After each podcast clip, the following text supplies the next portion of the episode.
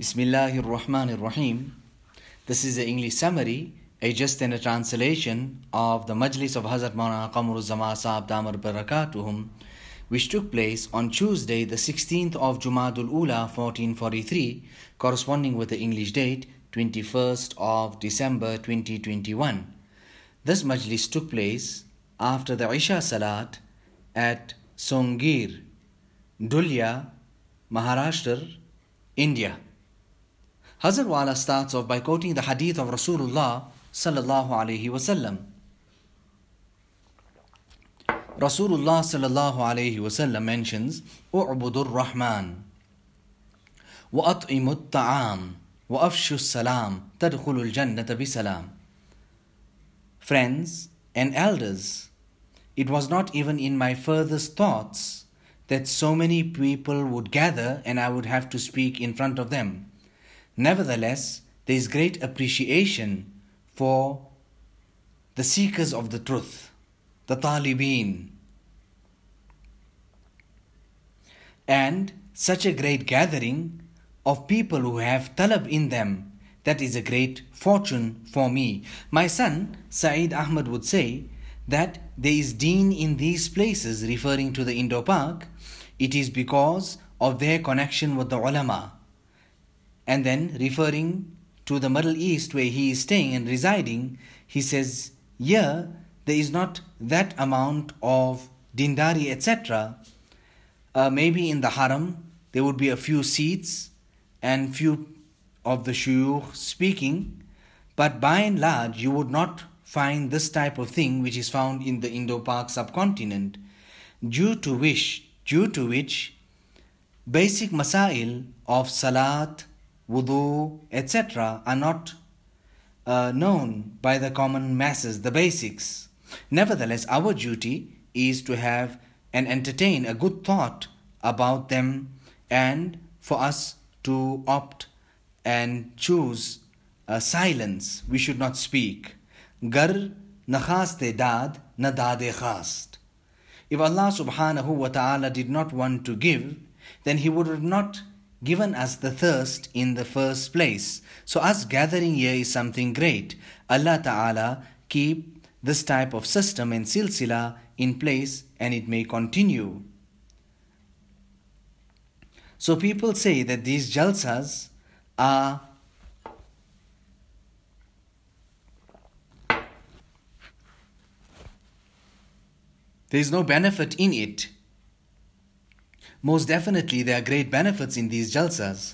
Maulana Abdul Shakur, who established the Islahul Muslimin Jalsa in Allahabad, and every year people would gather for four days and they would sit and make themselves part and parcel of this program, this Jalsa, which used to run for four days. I used to attend myself. Hazrat Maulana Habibur Rahman Azami used to also go. Hazrat Maulana Shah Wasiullah Saab, in the old days, when he came to Allahabad, he actually sent a message with me to those responsible for bringing about this type of program to the community and to the masses. And he said to them, the message was that they had done the groundwork. They had made it easy for him. Now, he just needed to plant the seed. That's all. And this type of Jalsa, Islahul Muslimin, was very beneficial. People would come, they would learn, they would ask about Masail, et cetera. In fact, looking at this gathering in front of me, Hazrat Wala says, I am awe-stricken, I am overtaken, I am overwhelmed.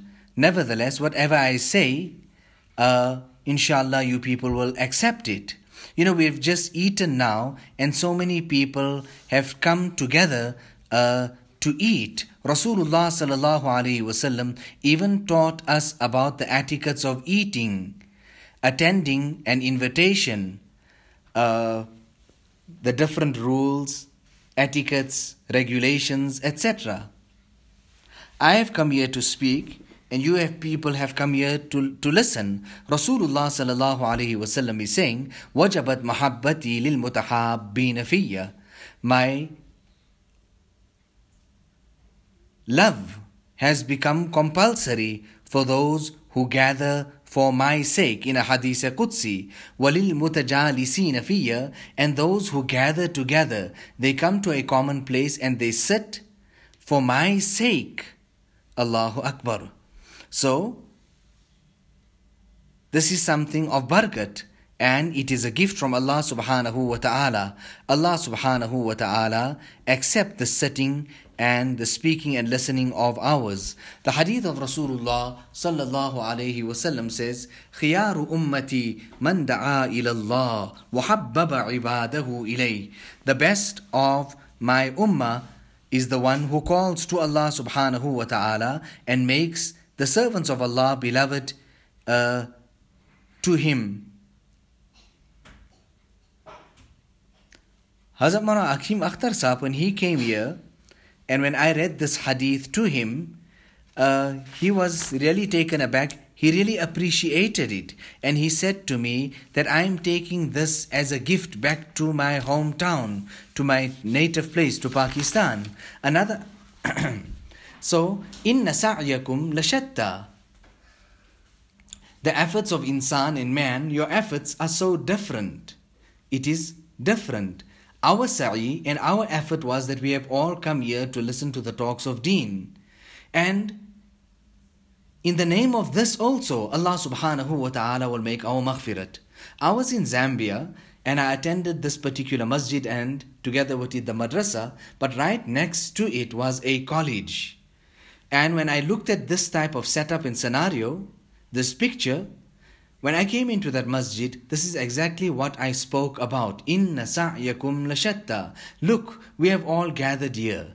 But just a few meters right next door, so many people have gathered for another maqsad and another purpose. So khiyaru ummati, and there is a great difference between the two. Khiyaru ummati, the best of my ummah, is the one who calls to Allah subhanahu wa ta'ala and makes the servants of Allah subhanahu wa ta'ala beloved to Him. How would we make the servants of Allah beloved to Allah subhanahu wa ta'ala?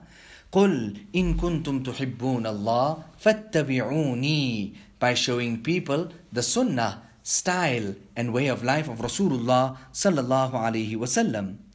Everybody else, others are engaged in such works and activities due to which they are making people the hated ones of Allah subhanahu wa ta'ala. Nevertheless, when we all go there, onto the other side, meaning in the akhirah, then we will actually know what was happening and who was doing what. Therefore, Allah subhanahu wa ta'ala keep us uh, occupied in this work. The other hadith that I uh, said to Maulana Hakim Akhtar Sahib was إِذَا مُدِحَ الْمُؤْمِنْ فِي وَجْهِهِ رَبَ الْإِيمَانُ فِي قَلْبِهِ. When a mu'min is praised in his presence, he is praised, he is there and he is being praised, then actually what happens to these pious saints and souls? رَبَ الْإِيمَانُ فِي قَلْبِهِ. Then their iman increases in their hearts. Why? When people praise them, they understand it to be the grace and the mercy of Allah subhanahu wa ta'ala and nothing else Allah given. So here, where the talks of Allah subhanahu wa ta'ala are carried out and His Nabi, the rahmat of Allah subhanahu wa ta'ala descends. We have gathered for hadith, to listen to the hadith of Rasulullah sallallahu alayhi wasallam. Imam Bukhari rahimahullah made such a great effort on hadith. He would travel for miles on end just to go and fetch and collect one hadith, and look at the care that he would take and look at the amount of adab and respect that he accorded to the hadith of Rasulullah sallallahu alayhi wasallam. For every hadith he would make ghusl. Thereafter, he would perform two rakats of salat. When I went to the Ijtima in Nadwatul Ulama, where many muhaddithin gathered, and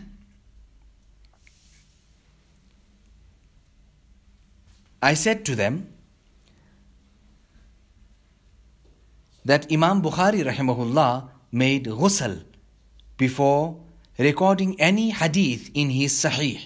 Thereafter, he read two rakats of salat, all in the na- in the honor of the hadith of Rasulullah sallallahu alaihi wasallam and respect for the hadith. And whoever accords respect to anything, then Allah subhanahu wa ta'ala blesses that person. If you accord respect and honor to Quran and hadith, then Allah will bless us.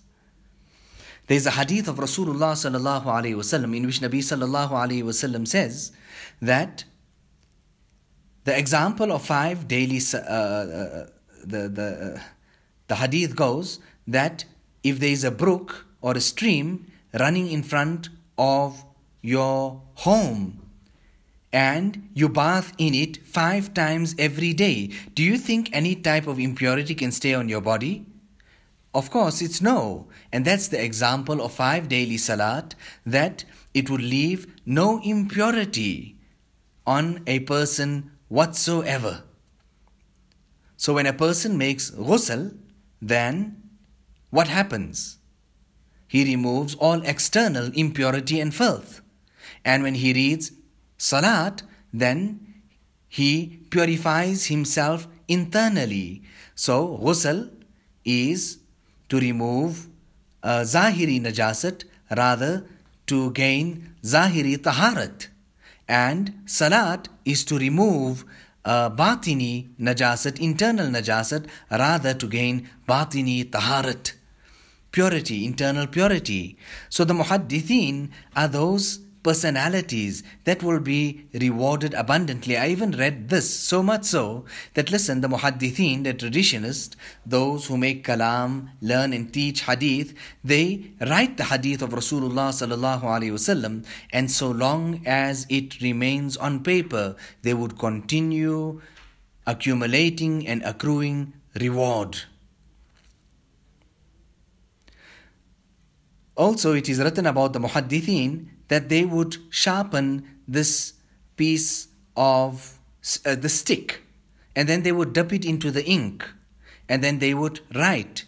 Now, this sharpens of this piece of wood or the stick or this pencil or pen, whatever you could call it in the old days, the sharpens of it, they would gather it. And you know what was their wasiyat? That the day I die and pass away, please use these sharpens and uh, ignite it so that you can warm the water to, uh, uh, for my ghusl, you can warm that water. Allahu Akbar. Maulana Habibur Rahman Azmi used to come to Hazrat Maulana Muhammad Ahmad Partabkari, and on one occasion when he was leaving, he said, Hazrat, the next time I come, I am going to bring a hadith for you. Now just look at that. What, what type of ihtimam, care, concern, love, respect did he say that? And on the other hand, what was it? Day and night, Quran and hadith was being said and listened to. But then too, look at the importance attached to the hadith of Rasulullah sallallahu alaihi wasallam. Allah Ta'ala give us all acquaintance and familiarity, munasabat, with the hadith of Rasulullah sallallahu alaihi wasallam. Also another thing, another point to listen to, that the Quran also has the external dimension and the internal dimension. The Quran has Zahr and Batin. So when I went to this Jalsa in Nadwatul Ulama from nine in the morning, and the entire day was spent in this. And then eventually it came to my chance and they gave me a little while to speak. And I said to all the muhaddithin and ulama that the thought that is coming to my mind now, like how the Quran has the external aspect and the internal aspect as well. Similarly, the hadith of Rasulullah sallallahu alaihi wasallam, which is actually the tafsir and the commentary of the Kalam-e-Pak, the Quran-e-Majid, the hadith also has the external aspect and the internal aspect. And if not, then how would that the hadith actually make tarjumani and echo what is the meanings and what is actually Allah subhanahu wa ta'ala trying to say? So, if you have the Zahr, the external part of the Quran. If you need to understand that, you'll have to look at the external part of the hadith. And if you want to understand the internal part of the Quran-e-Majeed, to understand that, you want a commentary and a tafsir of that, you would have to look at the hadith, the internal part of the hadith of Rasulullah sallallahu alaihi wasallam. Now get ready for this internal aspect and dimension of the hadith of Rasulullah sallallahu alaihi wasallam. Go deep into it and we will realize how weak we are. In fact, on many occasions, outwardly, it seems to be, they say, it seems to be some type of contradiction in the hadith of Rasulullah sallallahu alaihi wasallam. All of this is due to our weak knowledge. So this type of silsila of Quran hadith should uh, remain. Also, something else is that we all gathered also to come and have meals. Now Rasulullah sallallahu alaihi wasallam taught us about everything, every department and every aspect of our life. So much so, even eating, even feeding, et cetera. Now this hadith I quoted to you, Allah subhanahu Rasulullah sallallahu alaihi wasallam says, "U'budur Rahman," worship that Zat and being who is most kind, most gracious and most merciful. Worship that Allah who is so kind to you, He has given you food. Now if Allah subhanahu wa ta'ala has given us food, He has extended a favor to us. And the only way to pay that favor back, that ihsan and that favor, is to pay it back with another favor. Hal jazaa'ul ihsan illa al ihsan. So how would we uh, uh, return that particular favor? We cannot do so except by obeying Allah subhanahu wa ta'ala. And from the persp- aspect of being insan and human, we should be appreciative and be thankful to Allah subhanahu wa ta'ala, and we can only thank Him by being obedient to Him. Now this, what I'm actually telling you in the terminology, is called muhabbat-e-aqli. This logical type of muhabbat and love, that when a person ponders over the ni'mats, favors, boons, treasures of Allah subhanahu wa ta'ala upon him, then what will happen? Some type of love will be created in his heart, due to which he would uh, try and please Allah subhanahu wa ta'ala. So when a person ponders over the kindness of Allah subhanahu wa ta'ala upon him, what is created in the heart? Nothing but this logical type of love. The other type is muhabbat-e-tab'i, the natural type of a love. Now that is actually muhabbatum min Allah. That type of love comes from Allah subhanahu wa ta'ala. And we can even understand it more broadly, is muhabbatullahi ala qismain. The love of Allah can be distributed into two categories and types, fardun wa nudubun. One is that of a compulsory nature and the other one is that of an optional nature. Now look, we wear our clothes and what do we say? Alhamdulillahi alladhi albasani hadha min ghayri hawlin minni wala quwwa. All praise is due to Allah subhanahu wa ta'ala, who has given me these garments to wear without any type of effort and struggle from my side. Now this is what we call muhabbat-e-aqli, that you're looking at your clothes, you're wearing your clothes. After you wear your clothes, what's the first thing you do? You ponder and you think that who's given me this wealth? Who's given me this clothes? And then you thank Allah subhanahu wa ta'ala for that. That's muhabbat-e-aqli.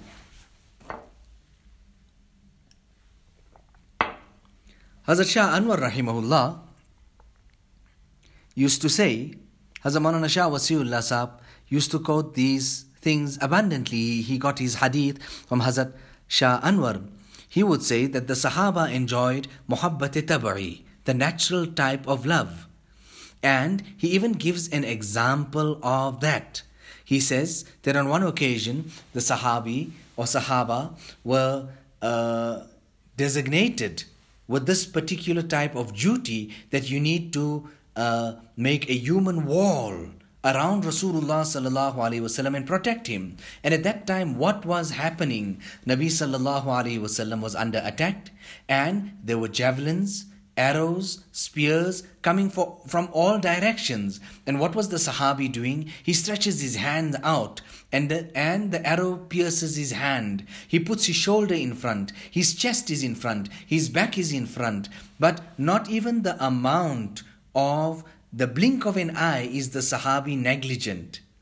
And this could only be achieved due to natural love. If there was no natural love, there would have been negligence for the amount of the blink of an eye for those few moments due to which Rasulullah sallallahu alaihi wasallam could have got wounded.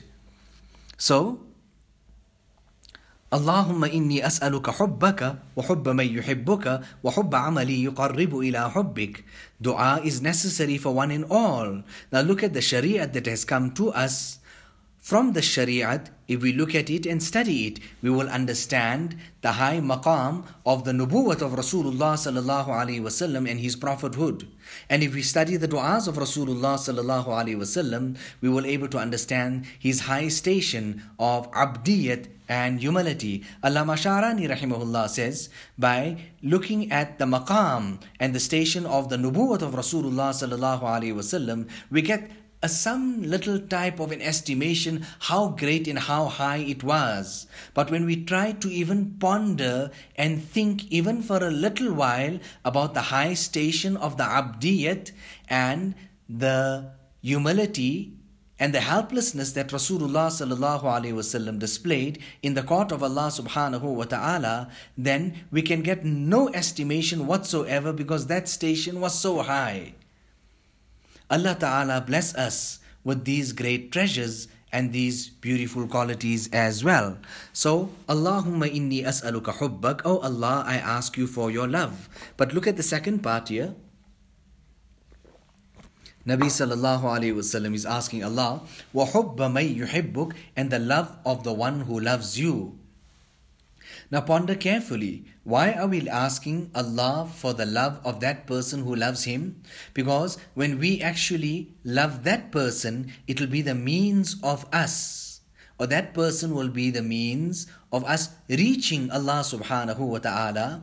وَحُبَّ عَمَلِي يُقَرِّبُ إِلَىٰ حُبِّكَ, and the love of that amal, that good deed, that will grant us your proximity and your closeness. So, U'budur Rahman. You know how beautiful these statements and sentences, these ahadith of Rasulullah sallallahu alaihi wasallam are.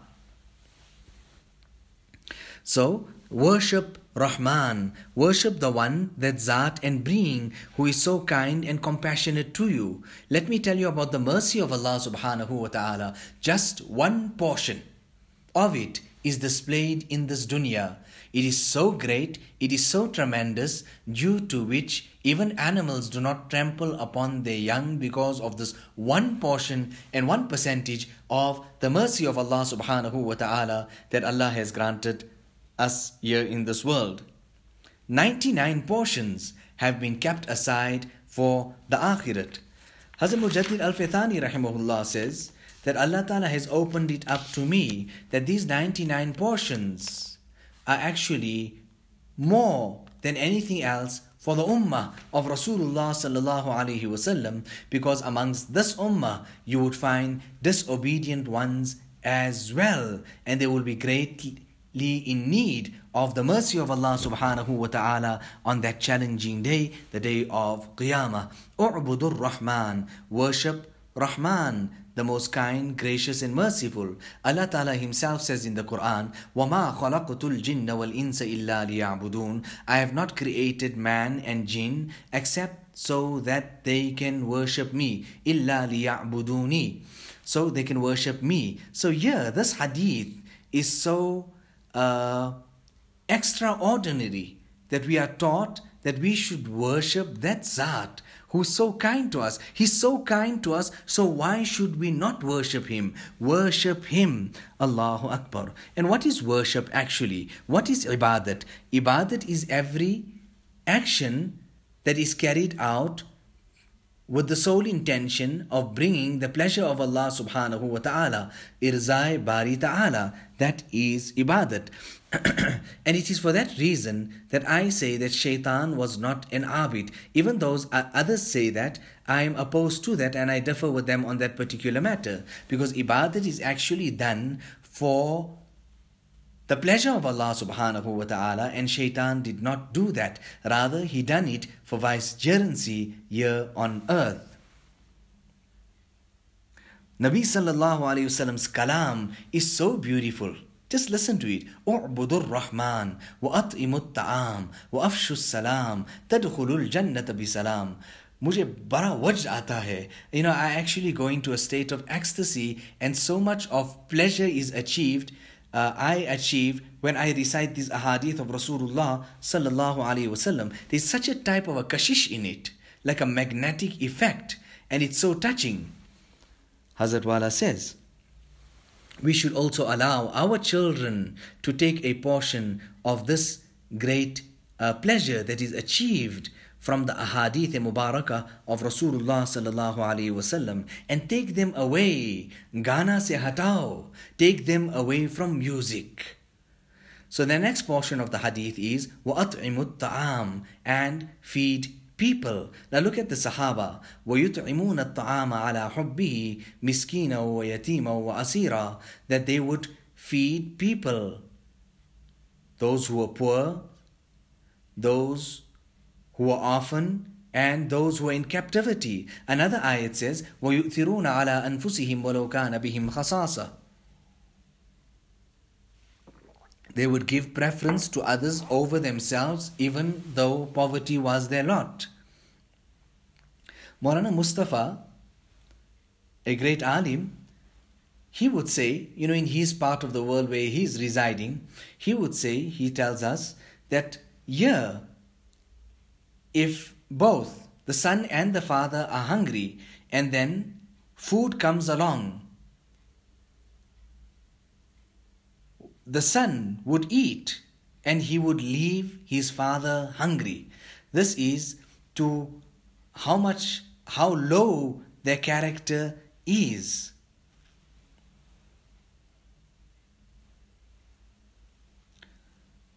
There was a person, I gave this bayan, it was maybe in Gujarat, and this person came to me and he said, Maulana, today you've given such a talk that my wife has understood it.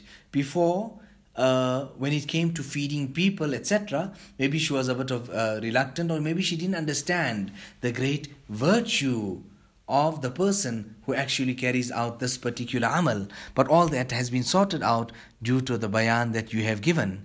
Ibn Mas'ud radiallahu ta'ala an, we're speaking about U'budur Rahman, worshipping Allah subhanahu wa ta'ala. His salat was the closest to the salat of Rasulullah sallallahu alayhi wa sallam. Hazrat Maulana Shah Wasiullah Saab, his salat was such that the outward part of the salat would only, how can I even word it? It was dripping with nothing else than humility, bowing down in front of Allah subhanahu wa ta'ala in the actual true sense. Somebody asked Hazrat Maulana Khalil Ahmad sahab that you read, what a, what a wonderful salat, what a beautiful salat you perform. And he said, no, if you're talking about that, then you must actually go and see the salat of Hazrat Gangohi. Hazrat Maulana Abrarul al-Haq used to say, with such a pain he would say, and he would say that there should most definitely be a difference between our salat and the salat of the common masses. Meaning, there should be a great deal of khushu' and khudu', sincerity, humility, devotion in our salats. Hazrat Tanvi rahimahullah used to say that a person who does not carry out ta'dil-e-arkan, meaning he's reading his salat in the proper manner, where after finishing, a, a, a, a coming out from one rukn, the entire body and all the limbs and parts come to a dead stop and a de- stand still before we actually move forward and go to the next posture, which is actually called Ta'dil-e-Arkan. He says that the person who does not do this in solitude when he is alone, this is actually a sign and a proof of the lack and the deficiency of his love for Allah subhanahu wa ta'ala. Hazrat Maulana Shah Wasiullah Saab was in that majlis of Hazrat Tanvi when he said this, but it had such a deep effect on him that his sentiments was that at that time I wished for nothing, meaning it had such an effect on him that if the earth could have opened up and swallowed him. Allahu Akbar. Now what can I say? All this that I'm telling you, all this here are the talks and the points that I've heard from Hazrat Maulana Shah Wasiullah Saab. From all of this year, we understand that we need to rectify and lift the level of the salat of ours, because that's the foundation. If the salat is correct, everything else will fall into place. Al-wudu, al-infisalu anil khalq. What's the essence of wudu? Wudu actually means that a person should be distancing himself from the makhluk and anything aside from Allah. And what is salat? Was salat al-ittisalu bil-haq. Salat is actually going to meet and join with Allah subhanahu wa ta'ala. Rasulullah sallallahu alayhi wa sallam taught us, Allahumma inni as'aluka tamam al-wudu. Oh Allah, I ask you for a perfect wudu, wa tamam as-salat, and a perfect salat, wa tamam ridwanik, and for your perfect pleasure, wa tamam maghfiratik, and for your perfect forgiveness. Now all of suluk and this path to Allah is mentioned in this. Hazrat Maulana Shah Wasiullah Saab, when he used to make wudu, fifteen minutes would pass in his just making wudu. He would also go on to say, Jaisa wudu, waisa salat. According to your wudu, that would be the level of your salat. Just as he would say, Jaisa Ramadan, waisa sal. Just like how you spend and pass your Ramadan, that's how actually you would lead the rest of this year that's coming in front of you. So, make dua to Allah subhanahu wa ta'ala that Allah ta'ala improves our recitation. That we come out of this customary recitation and we come into genuine recitation. Qalqala is part of tajweed. It's in its place. Uh, the echoing sound. But what about, that? that's for the tongue. What about the echoing sound of the heart? That when we're reciting, is it vibrating? Is there an a- echo going into the deep recesses of our heart regarding the knowledge, the understanding, the subtle points of Al-Quran? Is it resounding in our hearts? Allahu Akbar. Allah Ta'ala bless us with this perfect salat. The second point of the hadith is وَأَطْعِمُ الطَّعَامِ, and feed people. The third part of the hadith is وَأَفْشُ السَّلَامِ, that makes salam common. Now look at the beautiful tartib in the order that first of all, I mean, we should worship Allah subhanahu wa ta'ala, and in worship it is salat. But if we cannot do that completely or spend even our nawafil or extra time in nawafil, then at least feed people. And if we cannot do that, at least carry out salam. How is it today that we miss out salam and we do not attach importance to it, when we understand from the annals of history that the fortress could not fall in the favor of the Muslims, meaning it could not be conquered, just because at that time the sunnah of the miswak was left out. So how is it that we are miserly when it comes to salam? When a person, a Misri alim writes, a person continuously uh, in abundance carries out salam. Salam is the name of Allah. And when that is done, then rahmat comes down on that particular person. Abdullah ibn Mas'ud radiyallahu ta'ala an used to go into the bazaars, into the marketplace. He would pass right through and he would come out. And every day this was his noble habit. He would do that. And the person who was accompanying him, maybe he would have been of some big size, et cetera. So he, he said to him that uh, why do you do this? I mean, why do you do something that's futile? And he scolded at him, saying that uh, what do you understand? Don't you know I'm actually going into the, the bazaar with the express niyat and intention that I would meet many people, due to which I can carry out salam in abundance. Allahu Akbar.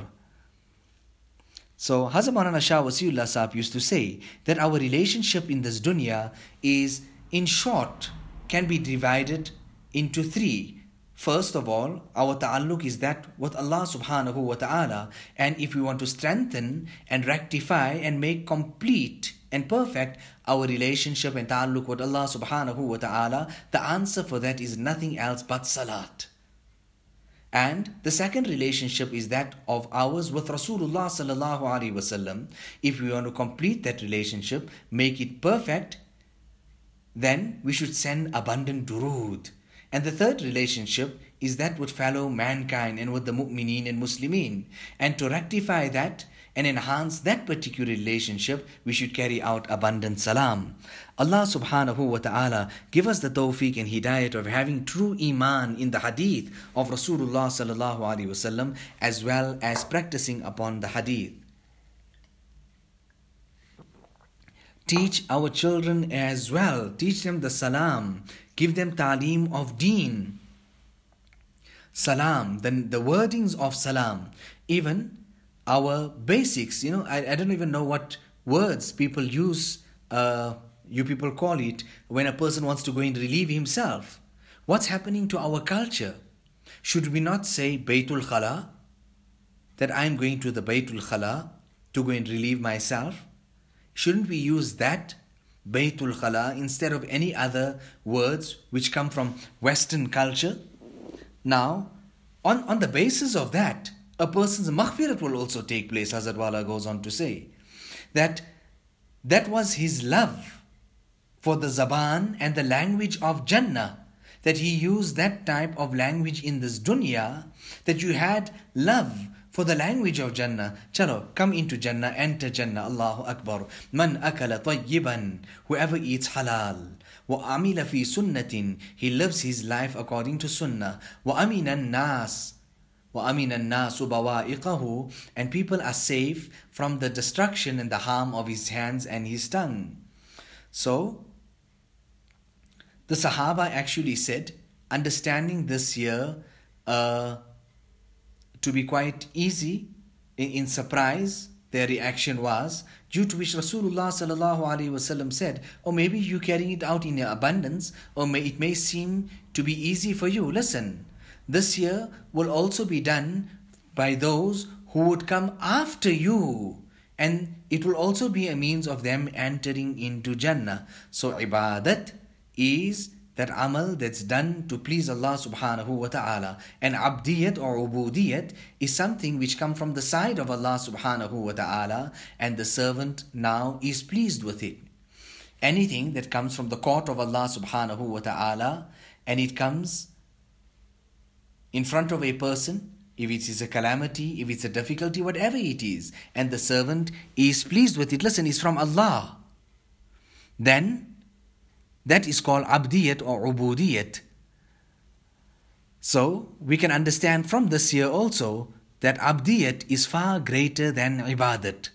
The connection and relationship of ibadat is only with this dunya, but ubudiyat and abdiyat, being a true servant and slave of Allah subhanahu wa ta'ala, humility in its uh, extreme, that will also be found in the akhirat. Look at Allah subhanahu wa ta'ala also uh, precedes and gives emphasis and importance to the word abd. First, that abduhu wa rasuluh. First, the quality of Rasulullah sallallahu alaihi wasallam being a servant of Allah is expressed and announced to the people, and thereafter the quality of Nabi sallallahu alaihi wasallam being the Nabi of Allah. So we also need to bring this humility and humbleness and expression of helplessness in the court of Allah subhanahu wa ta'ala. Rather, all the time we should bring that into our lives. Also, such it should be that if anybody is monitoring us and seeing us, the only impression that they should come back with, that this person fears Allah. Look at how he controls his tongue. He stays away from useless talks. Now, Mazharbai has taken uh, this year upon himself, and he's made so much intizam, and in such a beautiful manner, he has given everyone uh, to eat. It'am e ta'am, so he fed everyone and he honored everyone, made ikram of everyone. Allah give him the reward of that. And Allah subhanahu wa ta'ala unite us all in Jannah. What can I tell you about the food there? It will be so tasty. There would be no winter there, nor any summer, nor any type of taklif or this or that or the other. Here, you have abandoned everything, even your own desires. You have abandoned. Only for the desire of Allah. My Allah wants this and that's what I will do. And then such a day will come, the Akhirat, where Allah will says, say that everything now is got to do with your desire. Whatever you want, you would have.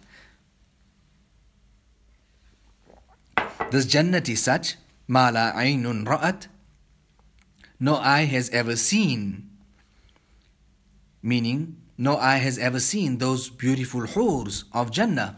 وَلَا أُذُنٌ سَمِعَتْ, no ear has ever heard of uh, the music and whatever else it is there in Jannah. Now this will actually be for the common people, because they will carry on looking and they will carry on listening. But what about وَلَا خَطَرَ عَلَىٰ قَلْبِ بَشَرٍ, that Jannah is such that it has not even passed the thought, the mind and heart of any person. Meaning, such type of ulum, such type of knowledge, such type of recognition of Allah subhanahu wa ta'ala will be blessed, that the like of this had never ever come across the hearts and minds of people ever. So the common masses will be looking away and listening away. But the ulama would be lost in the marifat and in the ulum that Allah subhanahu wa ta'ala will give them in the akhirat. Now what can I say? This is the tafsir of the Sufia. I mean, only they could make a tafsir of this nature. When I went to France and uh, in Paris, the tower is there, which is something famous throughout the world. People from all over come and see it. So when I addressed the people there, and it is also something to see. But I said to them, this is what you have brought uh, about. This is what uh, you have uh, created and constructed. But listen, tell me, can you bring, bring your uh, developments, your science and your achievements to this level, that there is a fruit hanging from the tree, a person wishes for it, and it's in his mouth, he's enjoying it. And at the very same time, that same fruit is still hanging on the branch of that same tree. Can you bring that? And that's exactly the ni'mats and the bounties of Jannah. And if that's not there, then it would be against the ayat of the Quran, la maqtu'ati wa la mamnu'a, that type of separation which is impossible for it ever to come about in Jannah, because Jannah is eternal. The ni'mats of Jannah are eternal. Allah subhanahu wa ta'ala give us munasabat, affinity, and acquaint us with this type of uh, ulum and ma'arif. The Sufiya, the Buzrugani Deen, the Awliya Izam, Saqaw wa Asqaw, they drank from this and they allowed others to drink as well. Rabbana taqabbal minna innaka anta as-sami'ul alim wa tub alayna innaka anta at-tawwabur rahim bi hurmati sayyidin nabiyil karim sallallahu alayhi wa sallam.